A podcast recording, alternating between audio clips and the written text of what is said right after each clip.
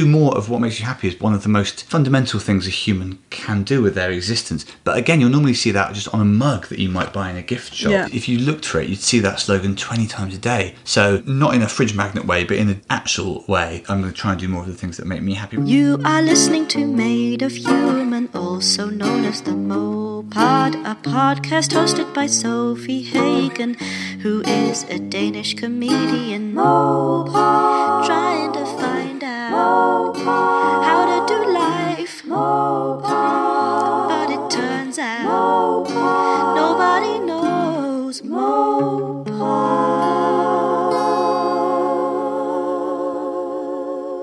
Hello, I am still sitting in the bedroom of Mark, Mark Watson's son. It is not because I've been here for a week. It is because I'm recording two intros uh, right after each other because I'm trying to be more organized. So I assume you wouldn't listen to this as the first one. I assume you've already listened to the first one uh, that I did last week with Mark Watson, which was his fourth ever Mopod episode, third ever Mopod interview, and part one of this two. Pa- whatever. It's a new episode. I'm talking to Mark Watson. It's sort of a New Year's special where we're talking about self improvement and New Year's resolutions and uh, self bettering. And in this episode, we do also touch a bit of upon stuff that has nothing to do with that, but it's still, I think, fairly interesting about the school system because we come from fairly different backgrounds, and um, I get quite um, excited about school stuff. If you want to hear more about my school thoughts, why would you? What a sentence! If you want to hear more about my school thoughts, Jesus Christ, uh, go to um, you should listen to Secret Dinosaur Cult, my new podcast, uh, my new comedy podcast that I do with Jodie Mitchell, the amazing, amazing, amazing uh, comedian slash drag king slash improviser slash fucking amazing person. Because on that uh, podcast, we have an episode called School, and uh, you should listen to that. And I will rant angrily about the school system in that one. So you can uh, do that if you think that's interesting in this one. Oh, just listen in general because it's a really funny podcast about dinosaurs and daddy issues and trauma, but it's real funny. And um, yeah, so apart from that, I'm also going on tour next year, April, May, June, all over the UK. I'll be going to places. Oh, shitting fuck. Oh, sorry, that wasn't for you, technically. I just realized I'm late for a thing. Uh, don't edit that out, Dave. I think that's very relevant for people to know how I react when I get a text saying, Where are we meeting? And I realize, uh oh, yeah, in Mark Watson's son's bedroom, because that's where I am. Anyways, uh, I will be going to Cambridge, Coventry, Colchester, Cardiff, Salford, Liverpool, Newcastle, Bristol, Birmingham, Leeds, Norwich, Exeter, and London. I'm going to be doing the Bloomsbury Theatre in London in June, and all the dates and all the uh, ticket links and stuff are on sofiehagen.com. I'm going to be bringing my tour Bubble Wrap Happy Fat. Bubble Wrap is my first show, uh, which was about mental health and Westlife, and uh, Happy Fat is my book. Oh my god, I've written a fucking book, and that is coming out in May. You can already pre-order it now, and I'll be doing like a reading Q and A. I'll be bringing the books out, signing them, I guess, if that's what you want, selling them as well, if that's what you want, and um, yeah, so it's gonna be just like a long, fun show. Stand up, book talk. I'll be there, so you can just look at me for a while, right? Anyways, I'm also doing two shows in Denmark in April now. Not the tour that I've just talked about. This is my new, brand, brand new show, my fourth show called The Bum Swing. Yes, that's what it's called, The Bum Swing. Favorite show title I've ever had for a show. Thank you very much. You can. Um, it's the first time it's premiering. It's uh, I'm doing uh, Copenhagen and Aarhus in Denmark in April, the 8th and 10th of April. Tickets on sofiehagen.com, and uh, that will be the show that I then eventually take to Edinburgh in August next year. Now, I'll also be doing previews and work in progress shows of the Bum Swing in uh, Glasgow, in Leicester, like Leicester Comedy Festival, Glasgow Comedy Festival, and in London with Mark Watson. Isn't that fun? He's also the person you're about to listen to on this podcast. All I meant to say is sofiehagen.com. You can buy past shows. You can sign up for my newsletter. I'm doing so much stuff, you guys. I'm doing so much stuff. You can basically fill your entire life just with watching me and listening to me and reading stuff I've written. I'm everywhere and I'm too much everywhere. I'm aware of that. I'll I'll exist less soon. I just like creating and uh yes, I'm enjoying that that's a thing. Now, I uh, will let you listen to this episode with my favorite person, Mark Watson.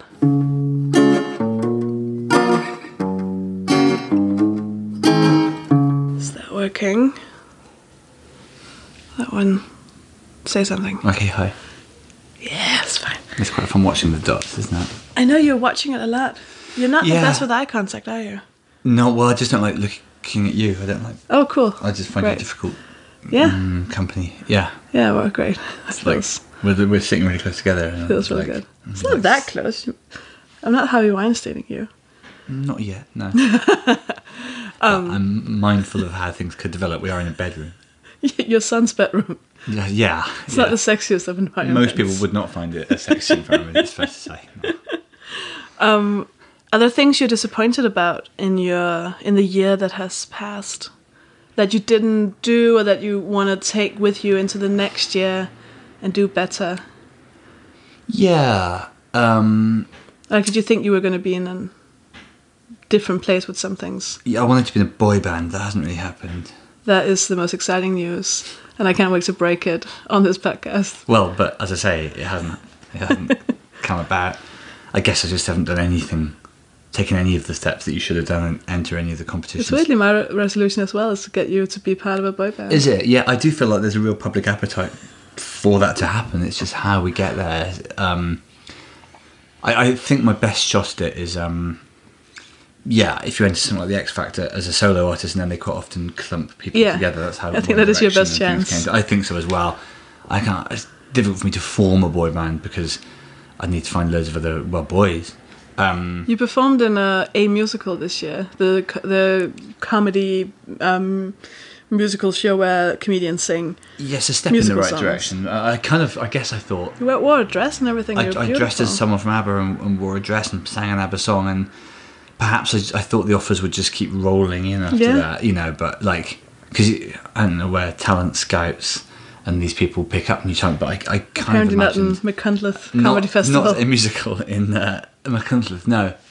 But that's that's a good example. You see, I, I almost, I mean. Well, I wouldn't say I'd forgotten that I did that, but I, it wouldn't have been in the first 20 things I, I named if you said, What did you get up to this year? Or even 50 probably. But when I do do my annual um, trawl back through the year's photos, sure enough, there will be a picture of me in a kind of silver jumpsuit with a blonde wig on and a, a very large tumbler of wine that helped me to get through that experience. Um, and uh, that's a good example of a. Admittedly, it was a work thing, uh, um, but it's still a very nice, very brief memory, which um, could have been forgotten about. And although that's kind of extreme for most people, that would be extreme. Like even for me, it was quite extreme. But, but again, because you have because we have careers where we uh, have a lot of big moments, big highs, and this, this, this same year that I went to Denmark with you and. oh shit! Yeah. We did those shows in that enormous theatre with your name. Another, I'm just now kind of mentally going back through my pictorial archive of the year, and I remember that picture of you, or your name plastered across Yeah. this Copenhagen theatre. And we couldn't take the photo because it was so it cold. was too cold to actually. We couldn't get our fingers out of our gloves without them freezing. Yeah, that's right. In fact, I think I posted a, one of my rare Instagram pictures, which was just a of just blackness, and it said, "This is." You can have to imagine the scene because it's too cold to actually get my phone out yeah, of it your was. pocket. Yeah, f- It's like the coldest it had ever fantastically been. cold. Yeah. Um, That's but that again, that was February, so that, that's all part of this. Yeah. This year, this story. we were in. We've been in Melbourne at the same We've, time. since then, we've been to Australia together. Yeah. We didn't go together actually, but we Yeah, we were there. we, we were both there. Um, we've like we've been so many, and we're again we're lucky. Not everybody's year contains such a variety of things as our job tends to uh, include. But you went to Bali. Okay. Shit, yeah, I forgot about that. This is the thing. How, how can you forget that you went to Bali? But you can. You can. Uh, and again, it doesn't have to be something as extreme as this. The point is just that if you don't make time to think back over what you've done, loads of But it's uh, also for- valuable experience Yeah, just kind of disappeared. But if I had if I had put down that month in like a diary or like a list of things that happened that month, it wouldn't necessarily have been I was in Bali, it would have been um, because the first time I went to Bali, that was like huge. And Yes, then it it, didn't have the same effect, Yeah. and that's probably the most douchey and privileged thing I could possibly fucking said. Yes, but what my your point first is, Bali is always the one that really stands out. but my point was, um, what was amazing about that trip was first of all the realization that that it was the first time I went to Bali. It wasn't Bali. It was just the fact that I'd run away, and like, that was why that was incredible for me. It wasn't like going back to Bali didn't give me the same experience because You weren't the same person. yeah, it wasn't yeah exactly, but it was also things, yeah. swimming naked because I had my own pool. I just want to put that out there. Yes. it wasn't just That's how you came to leave Bali. yeah, that's why I had to leave the communal pool. they were a bit upset. No, but that was the feel. I got there was this huge revelation about how much I love the water and I love swimming, but uh, and it just got more and more extreme day to day. Like fuck it, I'm just gonna wear less and less, and now why not? Because no one can see me, and it was just like I've got so. I think it was probably the time of the year where I was the most in touch with my body. So that would be what was written down. It's just because you said that not everyone can have, have this job where these incredible yeah, things But the happen. point is, it's not about where you are. Yeah, it wasn't about that. It was about, about the- mental breakthroughs that you make. Yeah, Exactly, yeah, yeah, everybody yeah. has those. Everybody's interior monologue over the whole year Yeah. has contains these big important moments, which nonetheless you can forget. You can let go of if you don't keep some sort of record Yeah. of them. And it's. I think it's important to say it's not even about like. It doesn't have to be a diary or anything like that. Even even just taking a selfie a day will, do it. Anything like there's no effort. There doesn't need to be an effort or, or like a voice record on your phone. It's just about hanging on to because also it's a bit like how if you begin to record your dreams. Um, you, you Mm. get more of them because your brain starts to be in, in tune. You know, people keep dream diaries and stuff. They Oh, always yeah, report they've had, they then have had more detailed dreams because um, once trained to do that, your brain retains more of the information. And I think it's the same with everything. If you start making it a habit to look for these moments where you realise something or you want to retain something, then your brain will just get better at that and you Yeah. will start to make more of a sense of your life as a, a story in a good way. Yeah.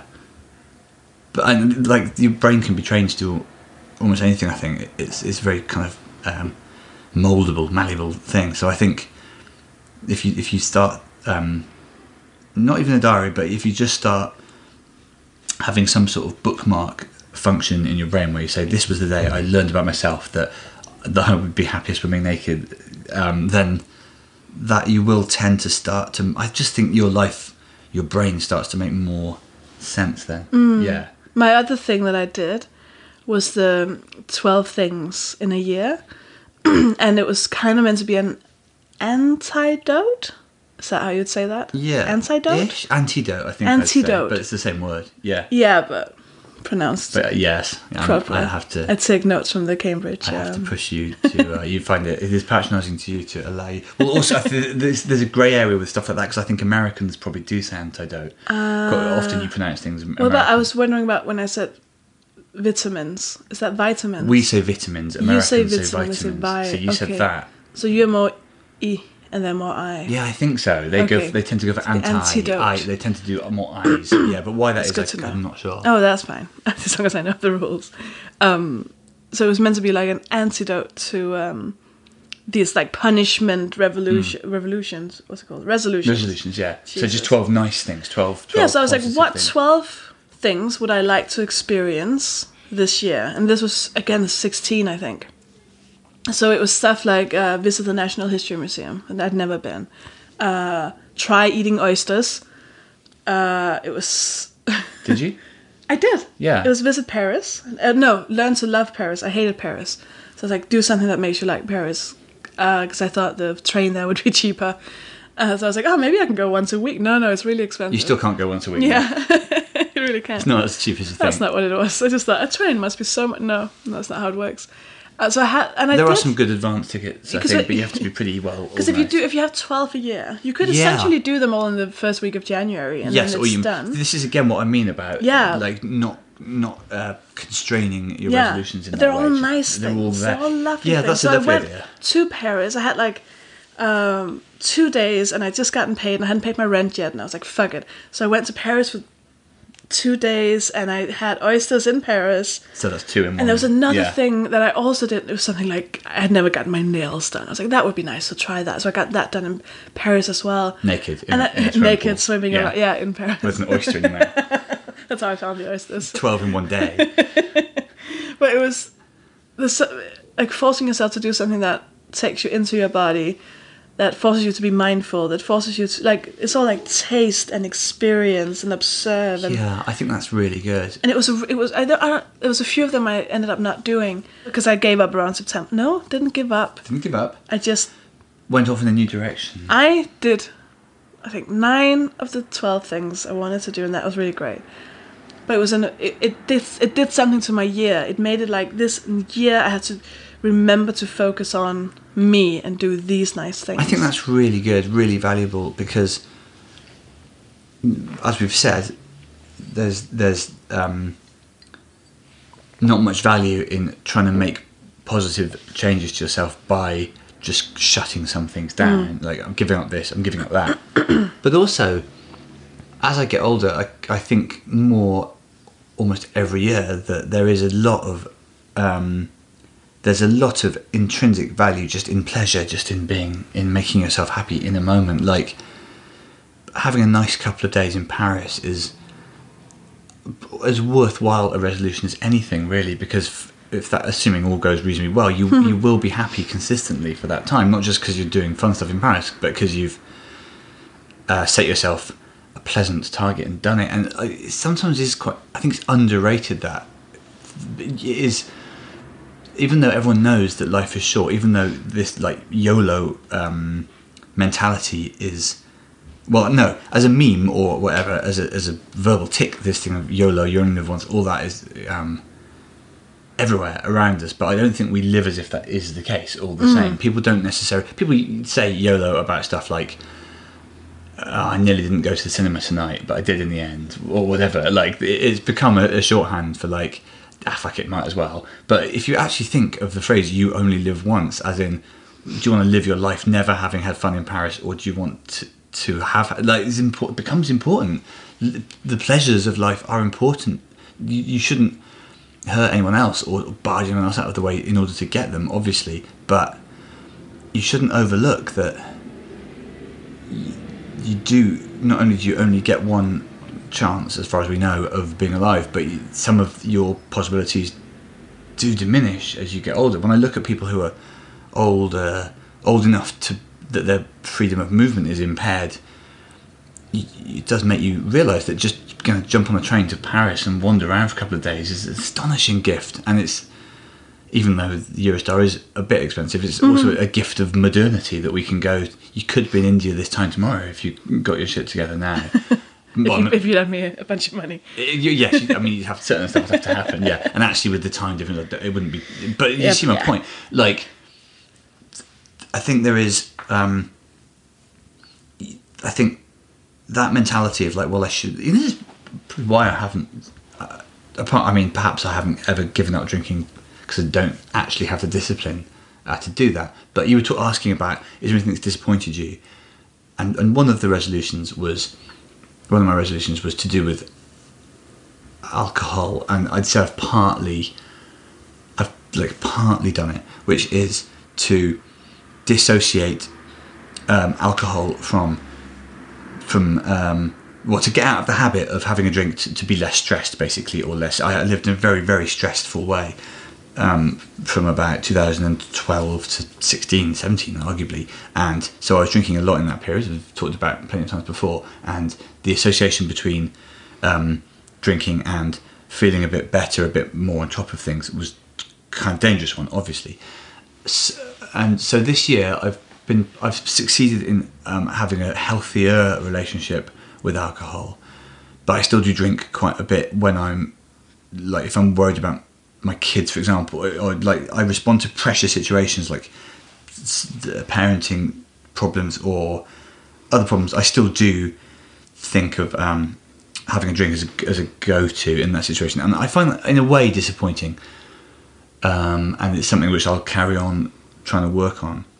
But the thing is, and I might I might well regret this in 15 years when I'm told I have sort of a liver condition or something, but I, I, I don't think I want to be the sort of person that one day stops drinking and then and then that's it because and I, this is absolutely not to say that it's obviously it is healthy to, to not to drink fewer units of alcohol a week and all and if you give up completely and you're fine everything then well done and that's yeah I'm not, I'm not one of these like I'm not gonna be some sort of prick who's like come on be a legend keep drinking it's not that it's just it's interesting. I, I there's a documentary about it. Uh, it must have been around around Edinburgh time or August for uh, civilians uh, in the summer. I think it was, perhaps more recently than that. Anyway, Adrian Chiles, the TV presenter, was talking about it. His drinking habit. He spoke to doctors about it, and to various other people who'd given that. He spoke to Frank Skinner specifically, who was a former alcoholic and he, he stopped completely. He hasn't drunk for twenty odd years, and uh, this intrigued me uh, Frank Skinner said to him, "My advice would be to you: if you like, don't don't give up drinking. If you can, just drink in moderation. Do that." And this is often what people say when they've given up completely. They say, "I was not able to drink in moderation. If I had a drink, I would." Then that becomes 25 drinks. So I had to not do it whatsoever. But if you can do it a bit, then that's definitely better than not doing it. just skinner says something about like that kind of warmth and use some phrase like that white heat of pleasure or something regarding the first couple of drinks. He said that I've never been able to find anything else to replace that. You know, as a as a sober person, and of course, there's loads of ways you can replace it.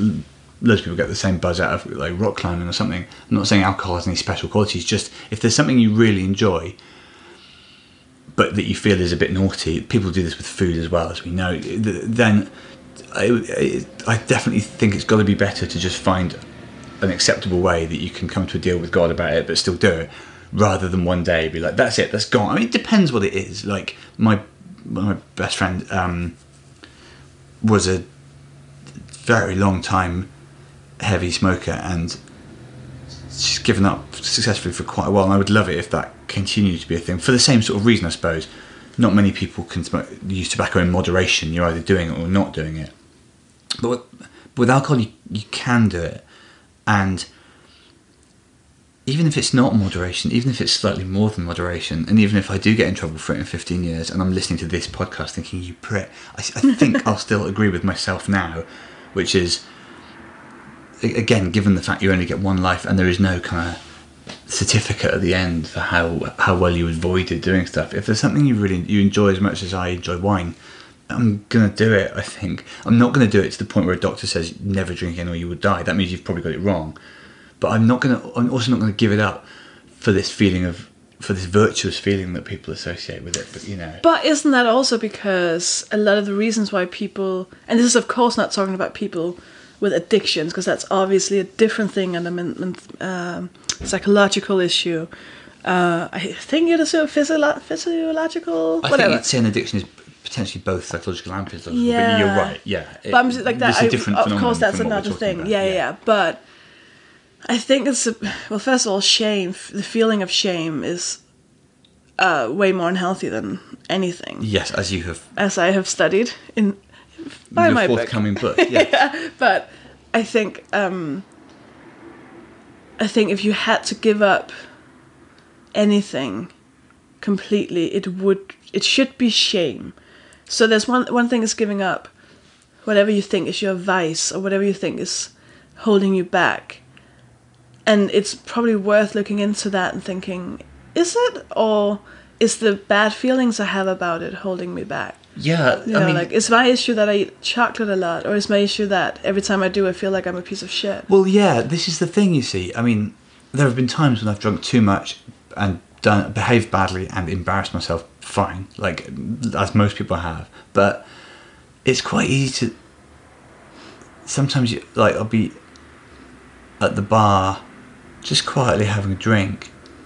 Um, say before some gig to a load of bankers or some other environment where I am on my own and and that mental place for me is very pleasant or like maybe in a hotel just sitting at the bar like just with my phone aimlessly looking at football scores or something like i, I feel i i like that and if it's pretty easy to as you say uh, project a load of stuff onto it, you, you think, oh, what do I look like? This guy on his own at a bar with a wine. Oh, now I've ordered another wine. Everyone else here is hanging out, and I'm just like here on my phone with my wine. What's the matter? But I, I don't care what anyone thinks about that. I don't actually care. I don't. That there is that stereotype of like this sad guy that you see in um, a film noir who's like, you know, get me another whiskey and is like gesturing at the bar, all this sort of stuff. And we've, we have a lot of weird stuff about being on our own anyway. I think, like I think we've probably talked about this before.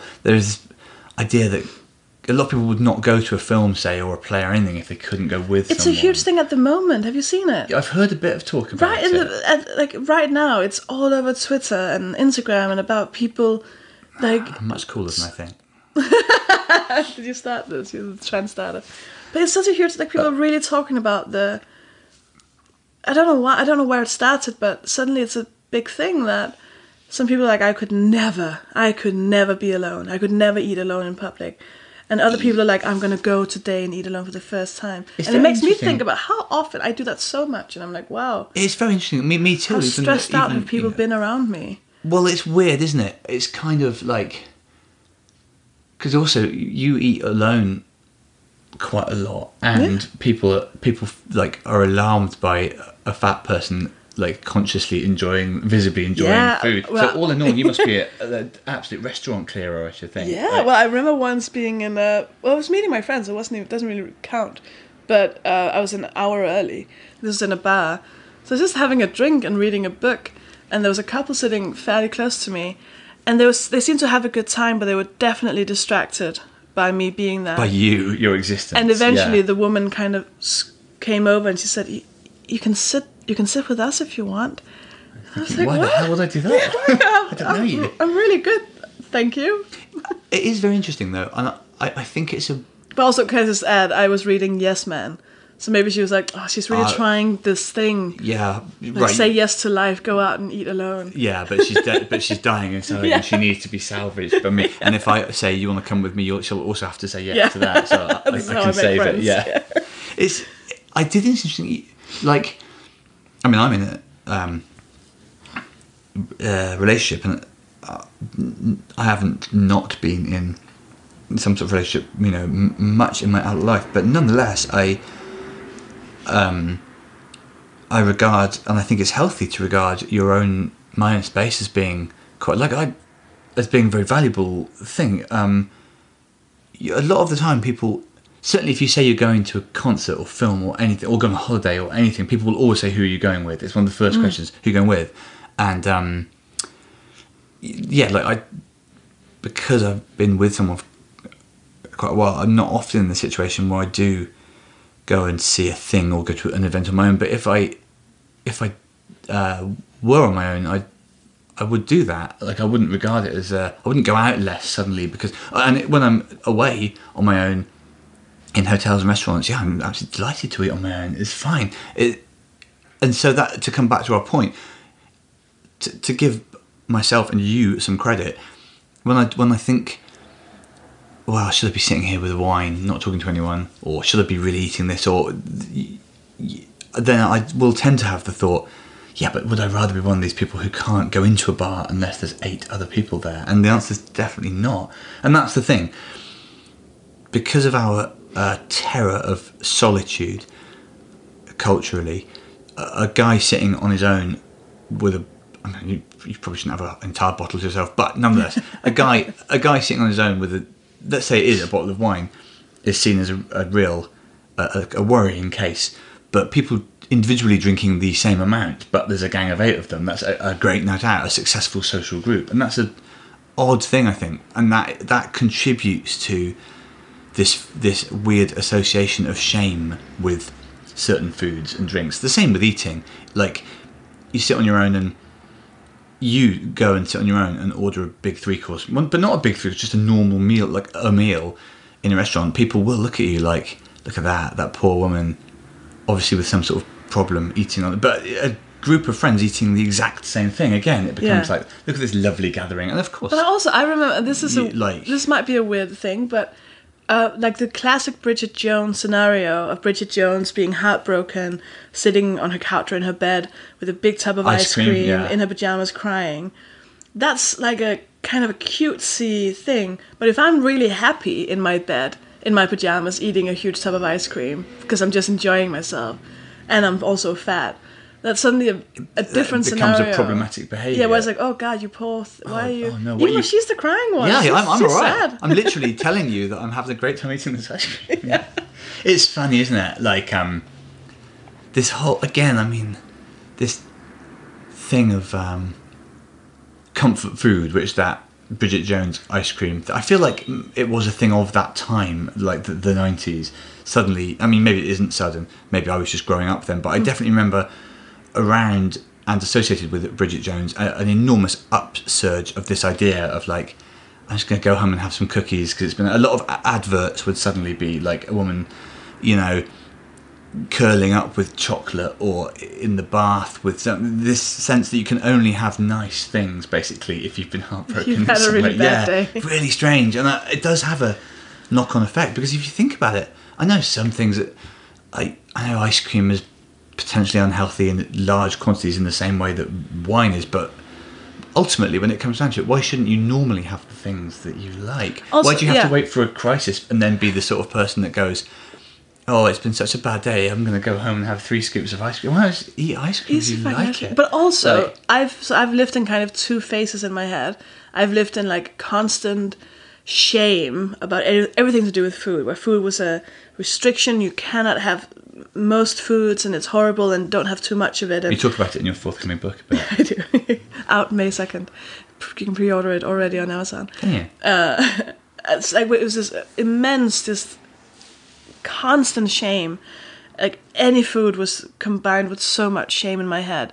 And then I live now where I don't have any shame to do with food. I just eat whatever I want whenever I want.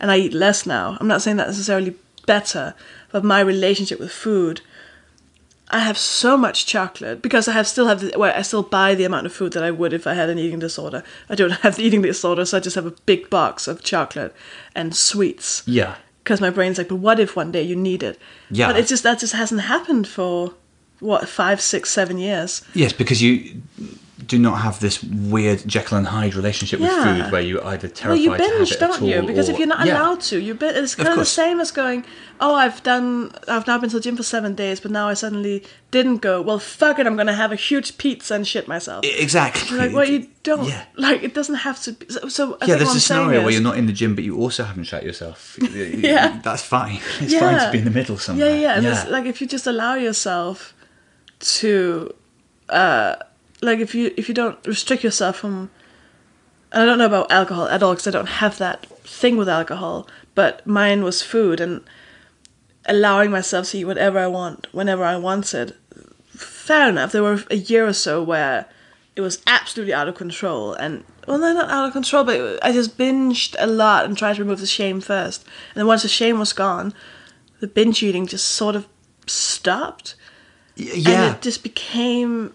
I wasn't fighting anything. I wasn't in a constant state of fighting myself or my urges or fighting food or fighting my consciousness No, afterwards. because you were following what your body basically already knew it wanted, Yeah. which is something you've again talk about in the book. and this is the thing you see a lot of a lot of our um, association, a lot of our uh, placing shame upon stuff comes from this. I think it's oddly. I don't know if it is specifically this, but um, th- that impulse goes all the way back to uh, much more heavily religious climate, I think, where almost any pleasure was seen as automatically being a sin, and the way to get into heaven was to uh, give up your pleasures, pretty much. Earthly pleasures, like almost by definition, seen as being bad because heaven is what we're meant to be concentrating on, and you know, like so, that there are people in generations gone by who virtually didn't enjoy a bloody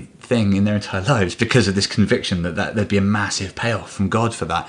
And in this like largely secular times, we we still do sort of live like that. Like I've had this cream cake, so now I have to do this thing uh, as, as kind of Catholic style Yeah, thing. Like it's weird how much our behaviour is still about for every pleasure, I must Yeah, yeah, yeah. Inflict eat some your shame or at potatoes so least some punishment upset, on yeah. myself. But I think it's also it's a, sc- I think it's a school thing, and I don't know if I've ever um, aired my grievances about the school system. No, you've always talked about how school was a pleasant, a pleasant experience for me. And you, you, you often say things like, "I automatically admire anyone system. who is a teacher." Yeah, We really need some education. that's, right. my That's your favorite favourite song, isn't it? Yeah. I there's so much about school where, like, I've been doing my taxes this past week because that's fun, and it's really interesting. Like, I really find maths interesting. I really find organization interesting. I really love language. I really love learning. I actually love history. I fucking didn't when I was at school because school was just this chore, and it was all about why? Well, because you have to. Because I say so. Because you need to do. You know, there was no fun. There was no. Yeah. And it, a lot of it was just the way things were presented.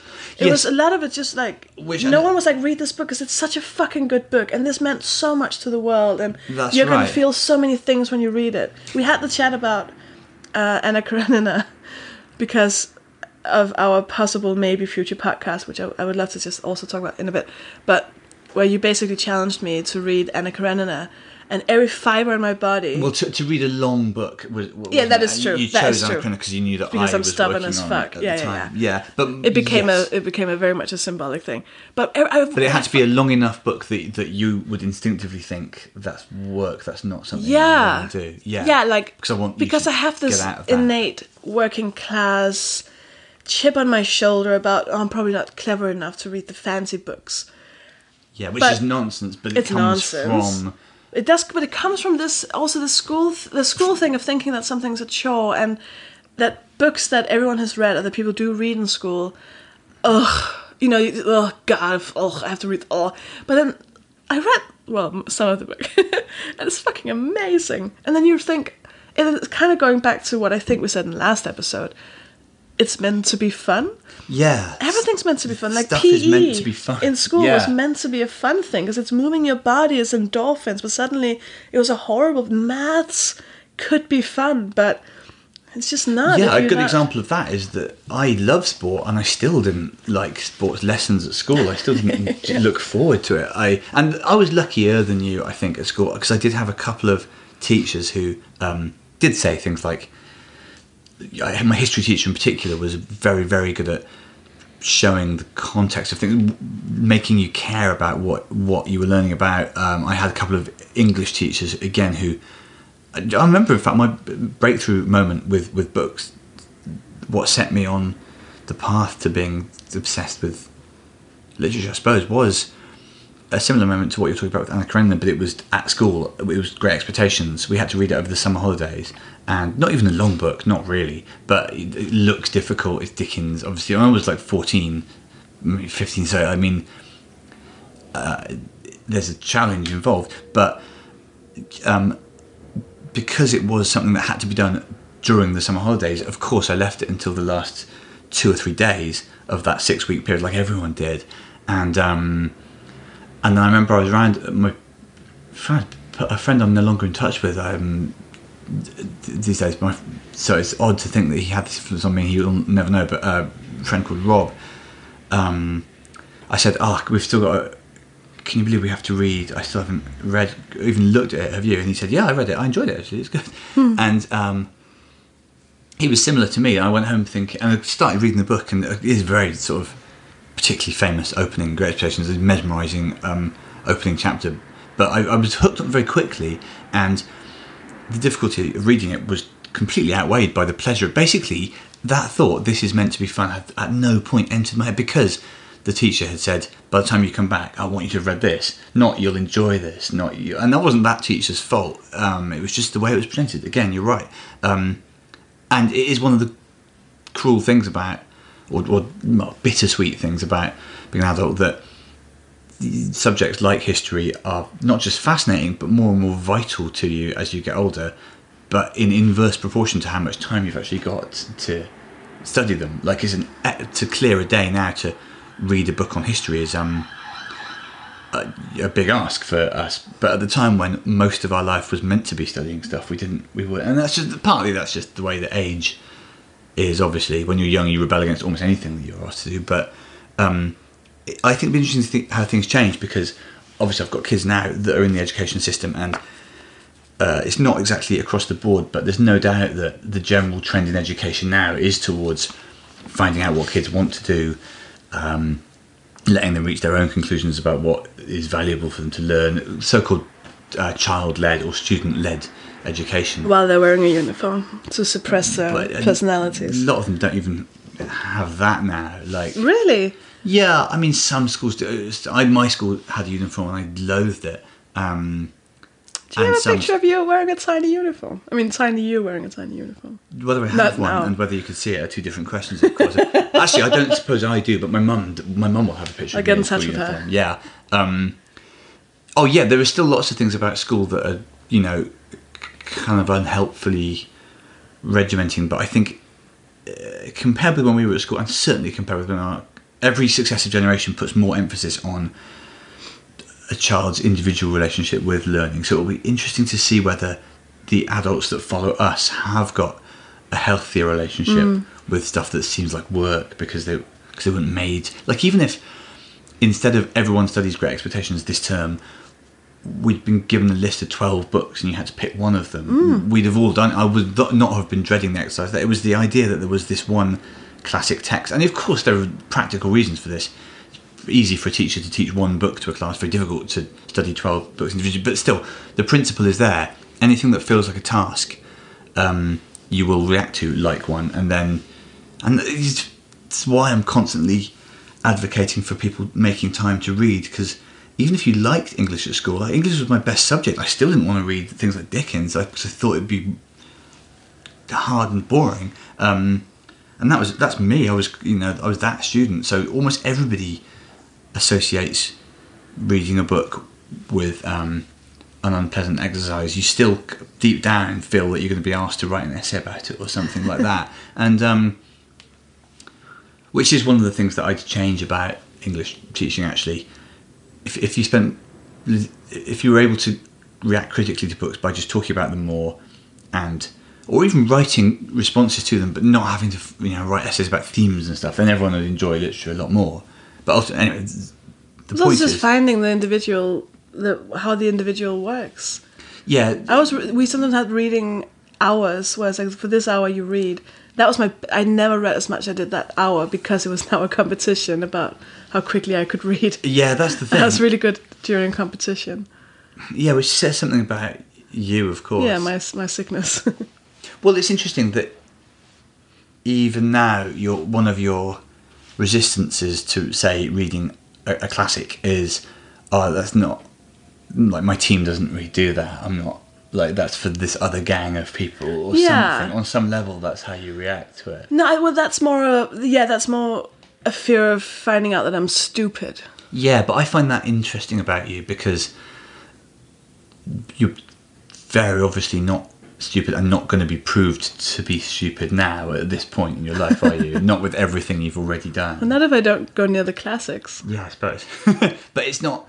It's also a language thing because I was de- I Now knew that I makes knew I was going to read it in English. I mean, of And course. it was like, what if all the words are too difficult? well, that does make sense. I mean, it's, it's uh, stupendously hard for me to imagine reading a work of literature in, in an, another language, even one that you're as fluent in. So really, yeah, you should. But well, okay. If you were reading it in Danish, though, if you were in Denmark and someone gave you like War and Peace to read in Danish, would you still have this?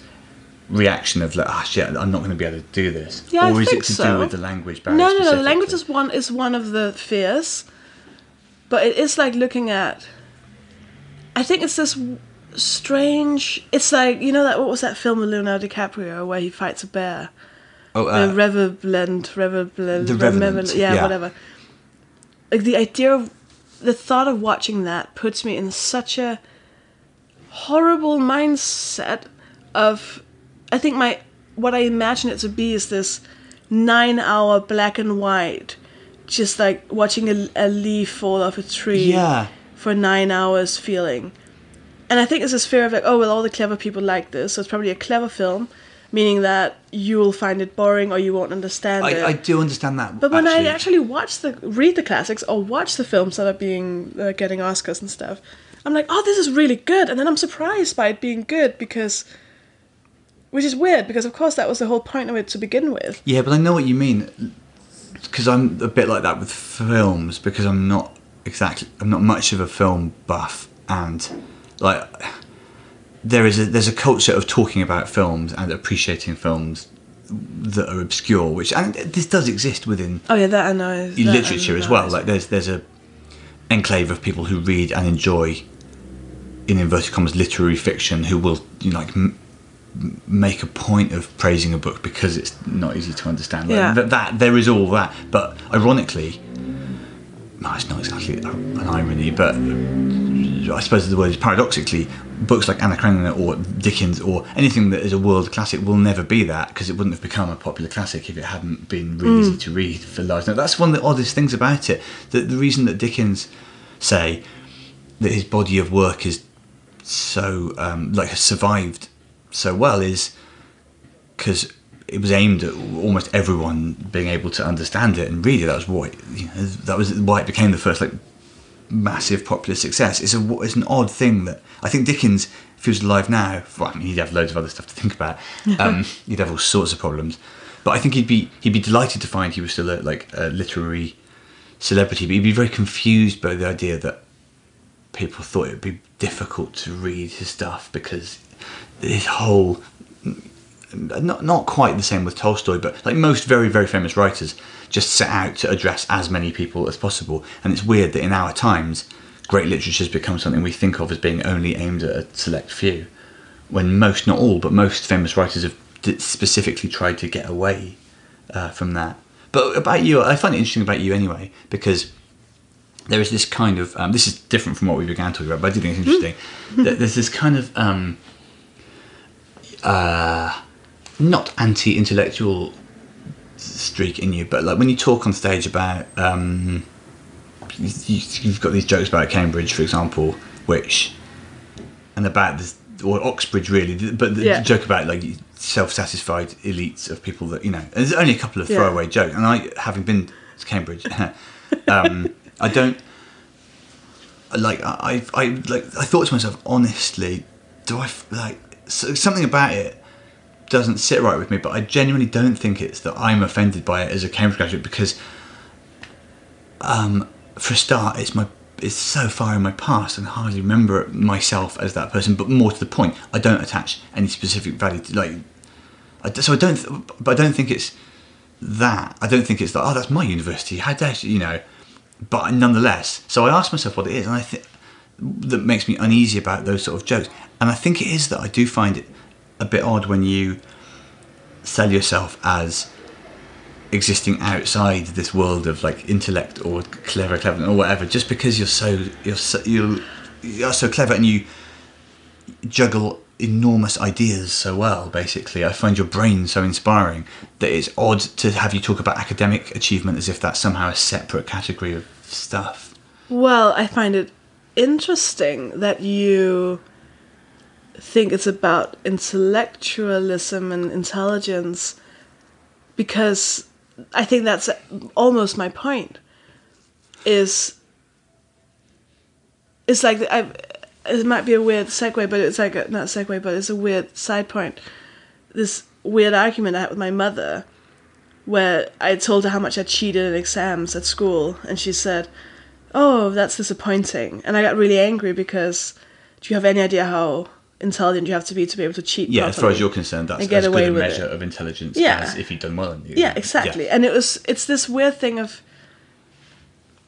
well, intelligence. This intelligence, this academic intelligence. I've read a lot of books. I know a lot of the rules. I can speak the language proper. All of those things. Sure.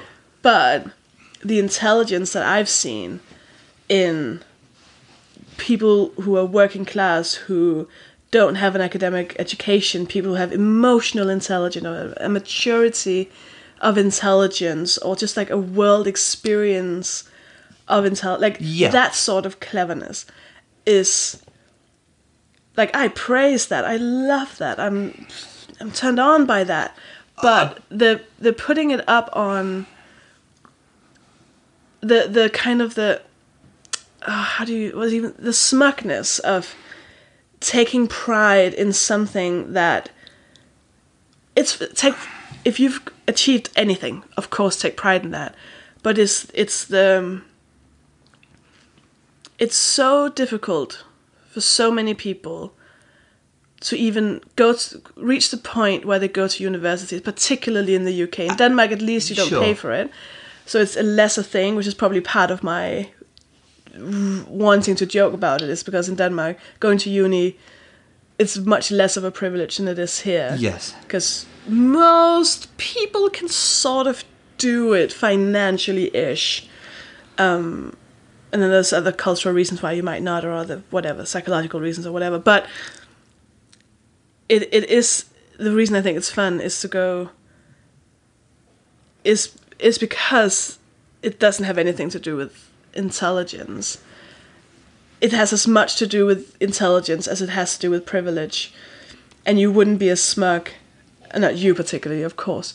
You wouldn't be as smug about the privilege side of it, and having gigged in Cam- Sure. at Cambridge Uni and having said to them, "Oh, this is white," and then having been attacked by 20 people going actually actually it has nothing to do with and uh, uh, uh," like the tenseness of people not wanting to admit that the reason you have a fancy education is because you're clever but partly because you're fucking privileged Sure.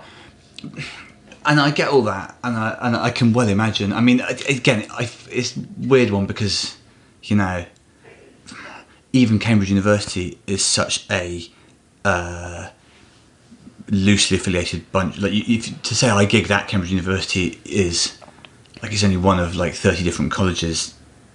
Which Oh, yeah, I have no each one of those has got a very different relationship with privilege the and wealth union and so on. student union that's Yeah, so the student union. I don't I don't I don't remember where Like the student union is a kind it's a weird basement is a, a really odd like reflection of the university. But that's the kind of side. I mean, you're you're right. You're absolutely right that nobody should value.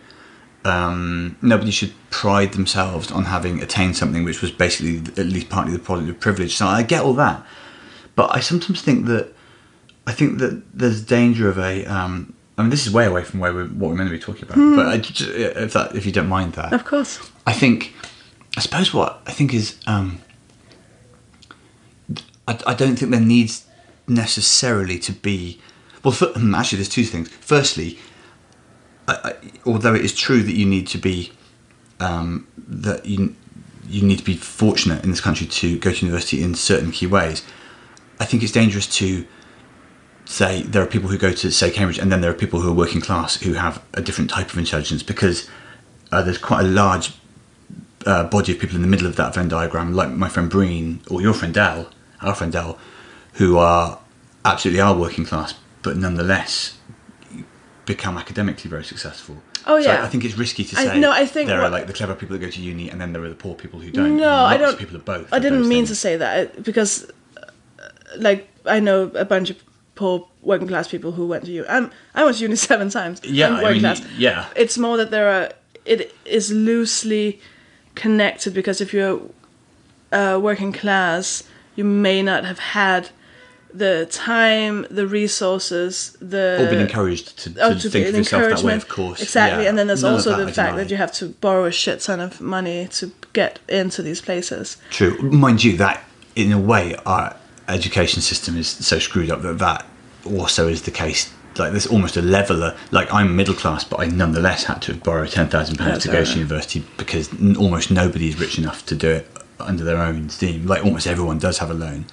But e- leaving economics aside, I suppose what yeah, I suppose what I think is um, yeah, that I don't think there's as much of a gap between academic achievement and different types of like emotional intelligence as you think there is, or if there is that gap, it is still it's possible to see them all as part of one thing. I don't think you need to be opposed to the idea of like university cleverness, inverted commas, in order to protect the uh, value of other types of intelligence. I think they're all part of the same thing. Well, see, way. that's what I then. Because what. The weirdness of even discussing this with you. I know it's strange, and I don't know No, why no, I keep no, coming no, back no, no, no. But that's. It's because. Like, to me, you are, like, hashtag not all Cambridge students. Because because and that's why we're friends. Part of why we're friends is you you don't see the world that way. You don't have that mentality, and you do you do genuinely appreciate all people. Like you're the worst person to bitch with because you you're so I'm not bad. You kind of are because you you'll say you'll say something bitchy. Don't get me wrong, you'll bitch. Oh, yeah, I'm full of But it. then you go, yeah, but maybe that person has had a, a really hard day, and then maybe also I d- no, I do actually like them in some way. And I do use the phrase "to be fair to them" an awful Yeah, lot. You Yeah. do. I've never had a bitch session with that at some point. Uh, saying, "To be fair, though, Yeah, and then you go, oh yeah, of course, I thought that as well. Shit.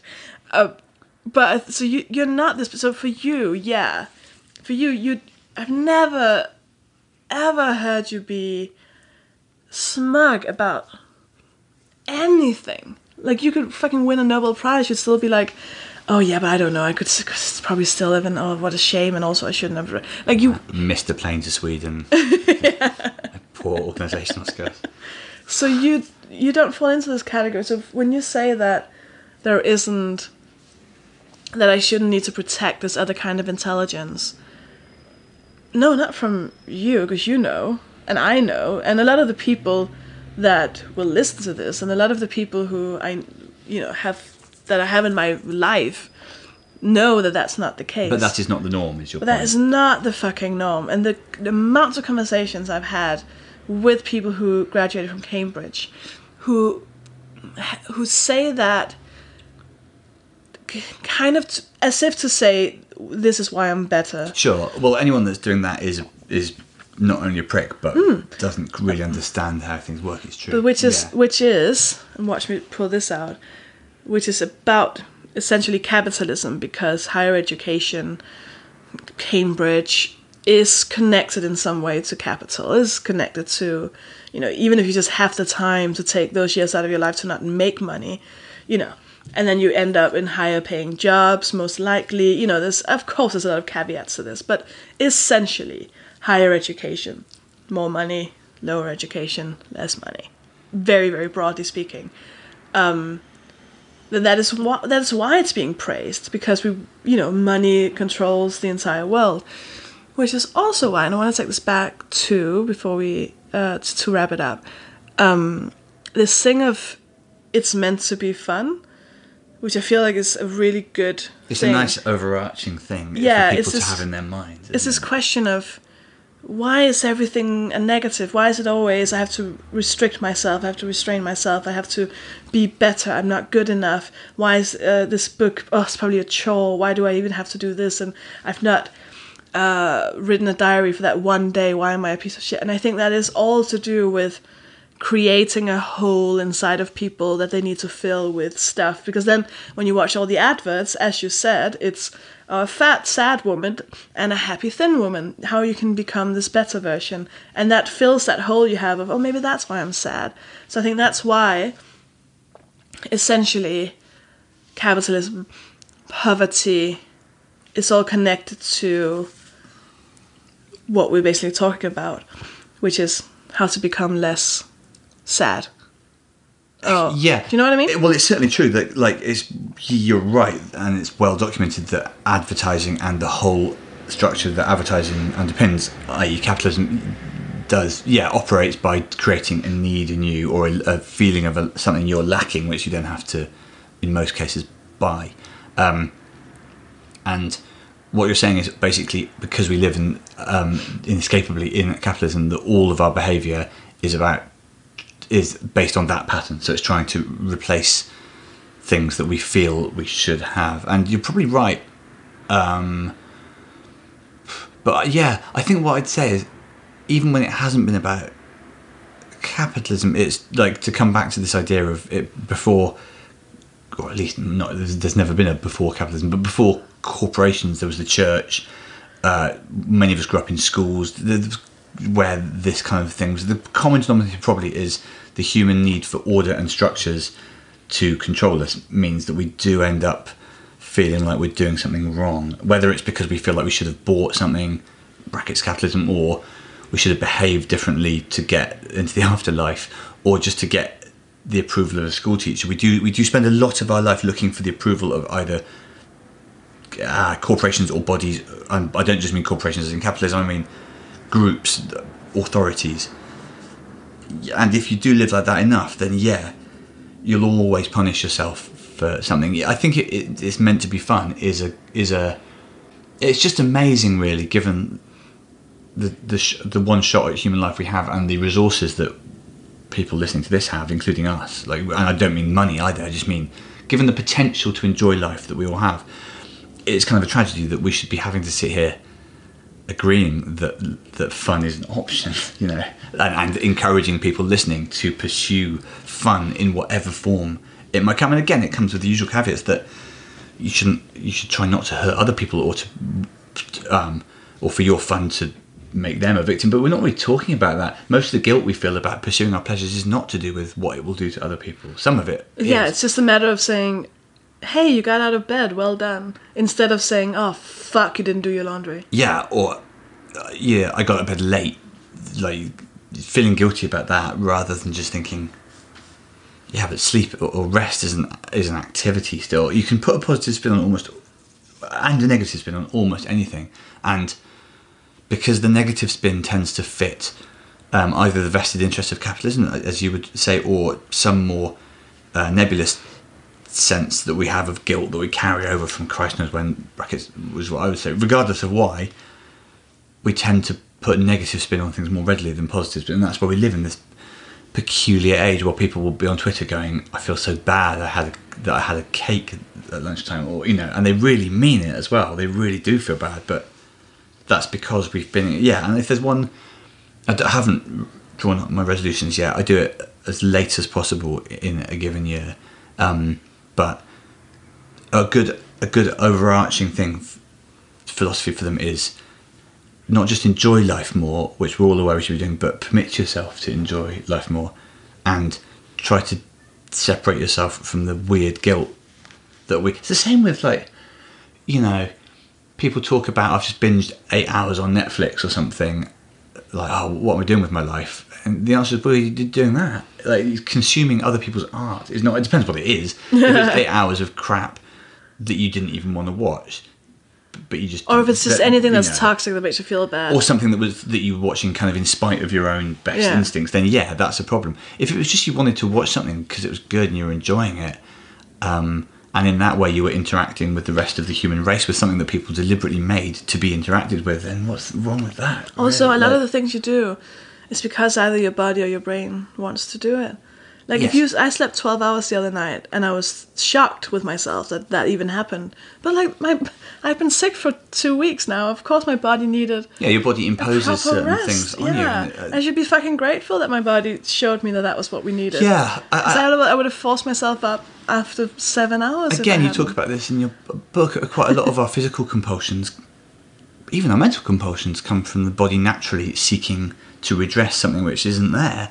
And um, it, you know, again, it's it's a little without wishing to simplify a very complicated question too much. It is kind of fucked up that we that will uh, go along with the messages about what we need from almost anywhere else, like from adverts, from what's coming out of the computer, but I refuse to listen to our own body and brain's ideas of what we need in a given moment. So that would be a good thing to start doing. Which leads me to just to round things up. So you have the life should be more fun. You have uh, enjoy life more. Enjoy life more. Do you have any inklings about? Th- this thing of like do uh, do uh, more of the things that make you happy. You'll see that quite a lot. But again, it's a kind of odd. Um, it's an odd characteristic of our age that uh, we're so suffused by that kind of wis- by this bite-sized wisdom that it almost becomes meaningless. Because like, do more of what makes you happy is one of the most fundamental things a human can do with their existence. But again, you'll normally see that just on a mug that you might buy in a gift shop, Yeah. or you'll see it on a greetings card, or if you wanted to, if you looked for it, you'd see that slogan twenty times a day. So, like, not in a fridge magnet way, but in a in a actual way, I would like. I'm going to try and do more of the things that make me happy, which tends to mean surrounding myself with the right people, doing activities which, yeah, are fun even though they have no kind of long term or intrinsic value, all that kind of thing. I think that would be the overall theme of my. There are lots of there are lots of more specific things to do with the way I'm raising my kids and the way I'm um, and and work things, but the only philosophy that makes sense that ties everything I want to do together in the coming year is is to do with that, to do with enjoying every moment as much as possible. And if there are moments you're not enjoying, trying to at least find something good in them. Um, yeah, I'm not feeling bad about it because, again, life is relatively short. Um, I've heard it said plenty of times that the things you at the end of your life you regret the things you did not do rather than things you did do, and that is a simplification, obviously, because if if you like jumped into a bonfire just for fun, then you will regret that at the end of your life. You won't regret not jumping into a bonfire. So it's it's, it's not hundred percent. It doesn't match up quite obviously with logic, but there is something in it. You you you'd want to be at the end of your life looking back, thinking, "Christ, can you believe I did that thing?" Or, well, I remember when we did that. That was stupid." but fun rather than thinking well remember that time i avoided going to belgium like I know one wants to be that person I think I'm going to be really happy with how many uh, meetings I've cancelled. oh i, I mean like, there are "Oh, some things that are well worth avoiding All of yeah. 2018 was just sleeping in.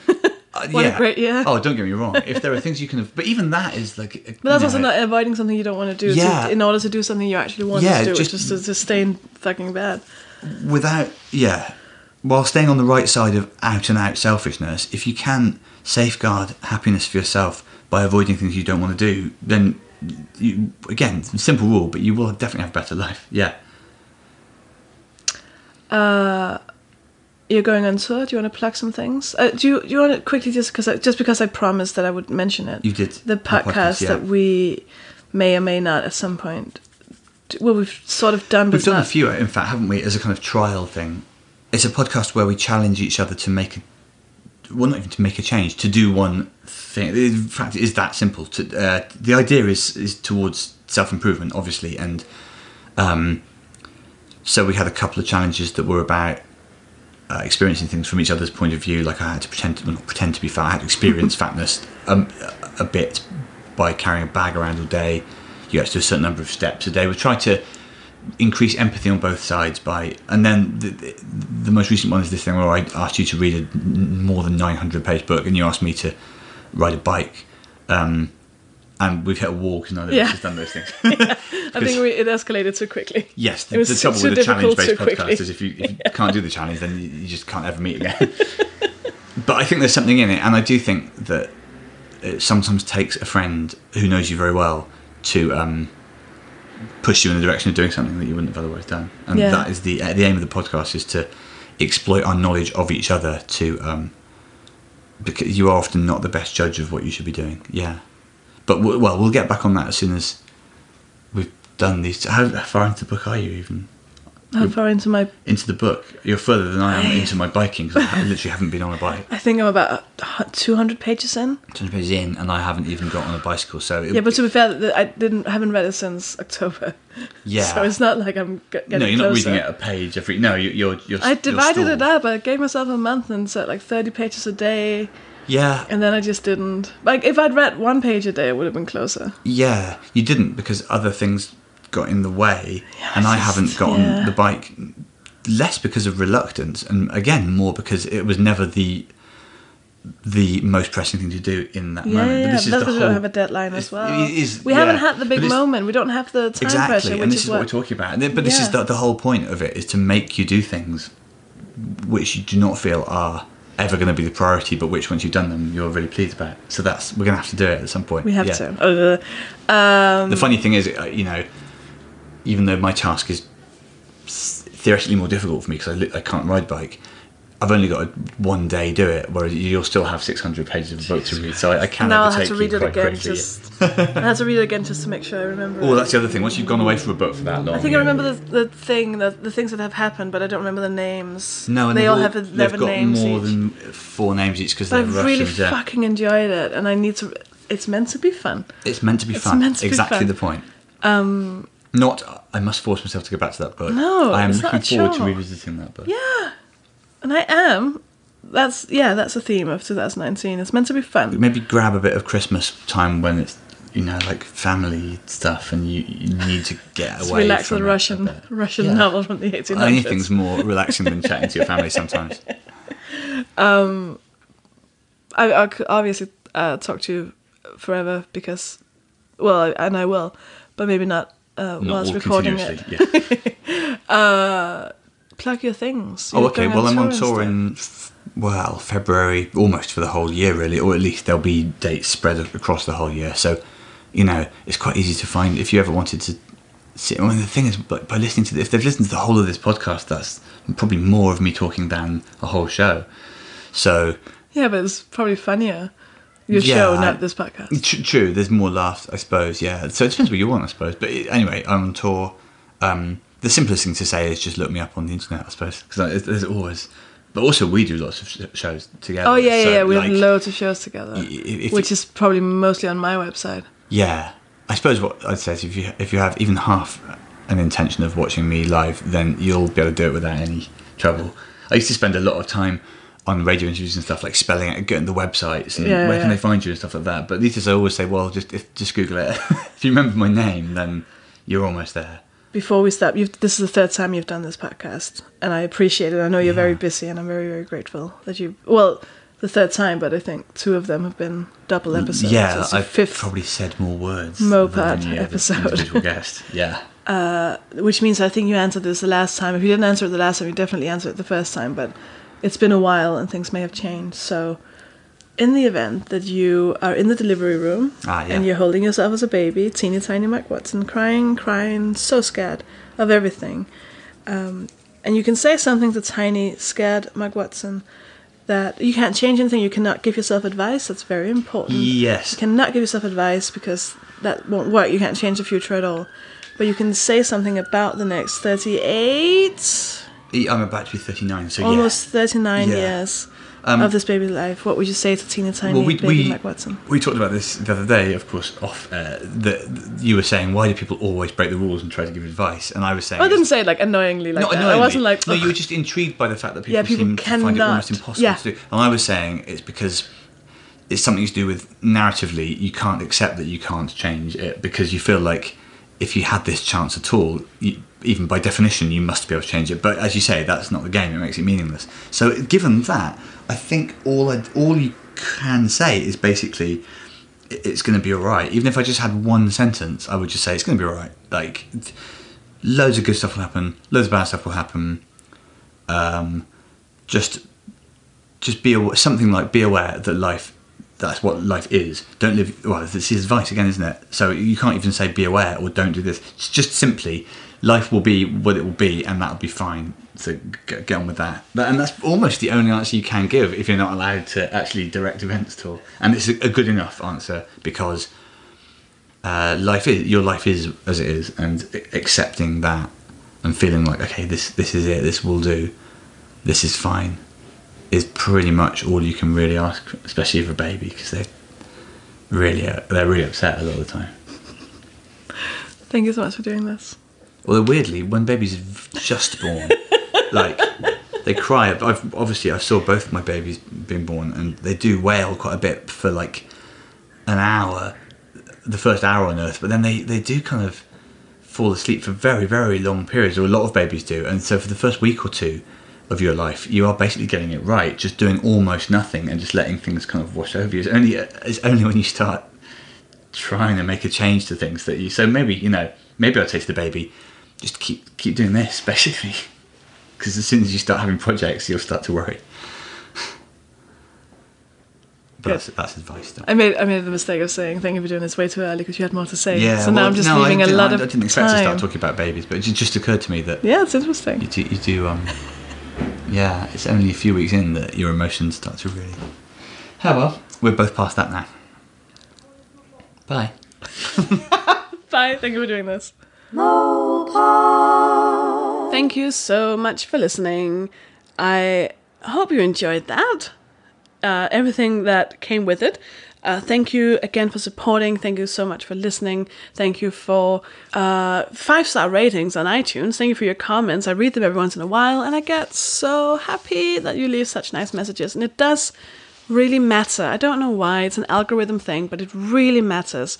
And if not, you know, to iTunes, it matters to me as a person, and I'm very grateful. Now, uh, I don't know if you remember, I got a text earlier that someone said, "Where are we? Where are we meeting?" And I realized, oh no! So I'm gonna rush a bit through this. This is so professional. Um, but I do want to say a massive thank you to the people supporting this podcast. Uh, it's just uh, heartwarming, and I really appreciate it. Uh, do message Mark. Well, don't message him, but like tweet him, and um, and thank him for doing this because he was very busy and very stressed, and he still cause that's the kind of person he is. I was like, I need help. My uh, my podcast producer needs the episodes now, and I've not recorded any because I haven't been able to speak for two weeks because I've been sick, and he just did it. So kind. So uh, do tweet him and thank him for giving his time and his wisdom and his uh, very great voice. I just heard them in my headphones. I was like, oh, hello, Mark Watson. No, I should not be saying that in his uh, son's bedroom. Did I mention that I was in his son's bedroom? Right. What you can do is you can give a one off donation through PayPal on uh, madeofhumanpodcast.com or you can become a patron. That is where you give a certain amount per episode at the end of the month or like the first of the next month. It'll automatically just deduct it. Um, no funny business. It's not going to take too much money because you can give like a what's it called, like a limit. So it's not like I can suddenly just release a thousand episodes and m- move to Mexico. So uh, it's very safe, very good. I back it, and it's helping me so so so much. And if you give more than five dollars per episode, um, you can convert that yourself. If you give more than five dollars per episode, you become a friend of the podcast, meaning that I will butcher your name at the very end of the episode, which is what's about to happen now. These are the legends who have helped me so far, the people whose names will now be read out loud for a second time in Mark Watson's son's bedroom. Uh, I would like to give a massive thank you to Andrea Papillon, Andy Walker, Anya Knoblauch, Autumn Blue Sky, Barry Norton, Caitlin, Kat Posey, Claire McCowlin, Danny Beckett, Daniel Reifenshade, Daphne Fanger, Eleanor, Emma Appleton, Emma Chan, Fiona Richardson, George Pearson, Hannah Keel, Harry Van Dyke, Harry and Lily French, Harry Minute, Helena Thomas, Ida Søgaard Larsen, Inger Ellingsen, James Brand, Jane Mahoney, Joe C., Kathy Draxelbauer, Katie Hatfield, Katrina Engelsen, Kate C., Kirsten Davidson, Queen T., Maury Fraser, Mansour Mir, uh, Marbles Laws, Marak Fraser, Olivia Robson, Paul Swaddle, Perpetual Motion, Pierre Fineuf, and we have the three Rachels now Rachel Hemsley, Rachel Furley, and Rachel Phillips, Ragdoll, Robert Knowles, Robin Kappa, Russell Hughes, Sarah Ferreira Icasith, Sarah Ferreira Icasith, uh, Sarah Ellett, Sheena Machette Cole, Cecil Fjeltun, and Susie Tyler. I'm quite excited about this uh, three in a row thing. So we have two Emmas, we have two Harrys, I think we have two we have two Sarahs, but one's with an H, so it doesn't really count. Uh, we now have a Caitlin and a cat, not really the same. I'm just really excited to get more threes. Okay, so if you're called Harry, Sarah, or Emma, then uh, you have to become a friend of the podcast. So because it'll sound real good. We have three Emmas. Let's see who gets there first: the Emmas, the Harrys, or the Sarahs. Uh, and if you can get four, we've beaten the Rachels. Yeah, I know. I've just had a two-hour conversation with Mark Watson about being too competitive. I I hear you, but still, do it now. you can also the rest of you can just change your names. If you all change your names to Rachel, that would be so cool. You can just change your names, and it doesn't matter. I'm gonna. I need to be. I need to be somewhere. I thought. Oh shit. Right. I just want to say thank you for listening and welcome to the new year. I guess let's make it a good one. Um, I want to say a huge thank you to my very patient and very dear uh, podcast producer Dave Pickering uh, who's also behind podcasts Getting Better Acquainted and The Family Tree. I want to thank you. For, oh, he's also got a, a project called uh, Mansplaining Masculinity. It's great. Google it. I want to say thank you to Dave for producing this episode, to Harriet Braine for writing and recording the jingle, and to Linda Brinkhaus for the logo, and to Mark Watson for letting me sit in his son's bedroom. Bye no.